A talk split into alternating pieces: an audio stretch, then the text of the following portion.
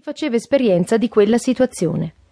Fin dalla classicità, da Esopo a Fedro, per arrivare a noi attraverso La Fontaine, Andersen e i fratelli Grimm, la modalità è rimasta la stessa, a dimostrazione che il nostro modo di pensare e di affrontare la vita gradisce un supporto narrativo, qualcuno che ci racconti, esplicitamente o attraverso simboli, situazioni nelle quali non possiamo identificarci e la cui soluzione può essere un suggerimento, un'indicazione, perché noi possiamo trovare la nostra soluzione.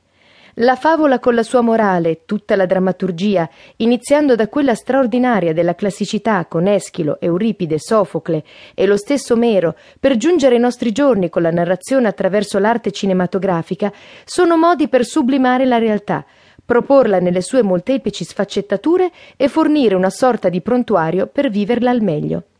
Attraverso le immagini raccontate e rappresentate, noi riusciamo a elaborare i mostri del nostro inconscio. Immagini, simboli ed emozioni cosa hanno in comune? Sia la parola emozione che la parola simbolo hanno in sé il concetto del movimento, dell'azione volta a qualcosa. Emozione deriva dal latino movere, mettere in movimento. Ma cosa? Secondo il vocabolario Treccani, emozione è il processo interiore suscitato da un evento stimolo rilevante per gli interessi dell'individuo. La presenza di un'emozione si accompagna a esperienze soggettive, sentimenti, cambiamenti fisiologici, risposte periferiche regolate dal sistema nervoso autonomo, reazioni ormonali ed elettrocorticali, comportamenti espressivi, posture e movimenti del corpo, emissioni vocali. Ecco cosa mette in movimento tutta una serie di risposte fisiche, dal rossore allo scatto di fronte a un pericolo fisico, dal pianto fino a sensazioni di caldo o freddo, ma anche connessioni mentali, ricordi e immagini che altre volte nel corso della nostra vita hanno contrassegnato quella stessa emozione. Simbolo deriva dal greco sim ballo, cioè metto insieme. Durante la nostra vita le più diverse situazioni possono fissarsi nella nostra mente attraverso immagini ed emozioni che le contraddistinguono. E quando ritroviamo quella data immagine, istintivamente mettiamo insieme anche l'emozione corrispondente. Ci commuoviamo al cinema di fronte a un addio, ci inteneriamo alla vista di un bambino, sobbalziamo per un banale botto credendo possa essere ben altro. Ognuno di noi ha i propri simboli, come per il piccolo così per il grande.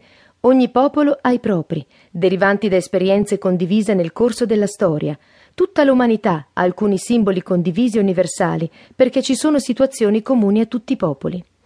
È facile capire perché le visualizzazioni guidate possono lavorare sulle emozioni, aiutare a gestirle quando tendono a prendere il sopravvento e integrarle.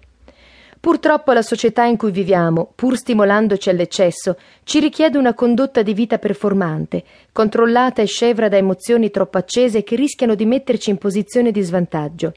Alcuni banali esempi possono spiegare cosa intendo. Mostrare troppo apprezzamento per ciò che si sta per acquistare non è buona norma, perché il venditore potrebbe aumentare il prezzo. Per contro il venditore non può mostrare il desiderio di concludere la vendita per non mostrare avidità e mantenere ancora la capacità contrattuale. Mostrarsi troppo teneri sul posto di lavoro può essere interpretato come segno di poca autorevolezza o determinazione e metterci in cattiva luce. Possono essere tanti gli esempi, ma quel che è chiaro è che è difficile manifestare, se non in un ambiente protetto, verrebbe da dire, ciò che pensiamo e soprattutto che proviamo. Sottoporsi continuamente a un controllo del genere significa disperdere una quantità di energia enorme, al solo fine di non mostrare quello che siamo e sentiamo.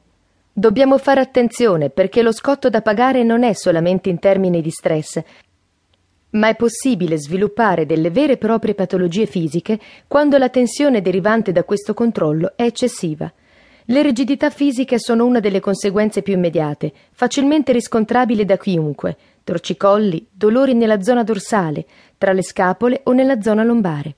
D'altra parte è facile intuire che la nostra schiena, in una situazione di chiusura e desiderio di protezione, assuma la posizione di scudo di protezione, quasi fosse il carapace di una tartaruga, e si faccia carico di tutta quella tensione che deriva dal trattenere.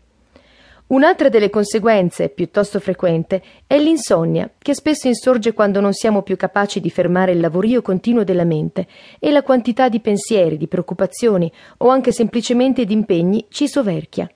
È sempre più difficile staccare e il continuo controllo che esercitiamo diventa da strumento a tiranno, mettendoci in grossissima difficoltà quando ci rendiamo conto che in realtà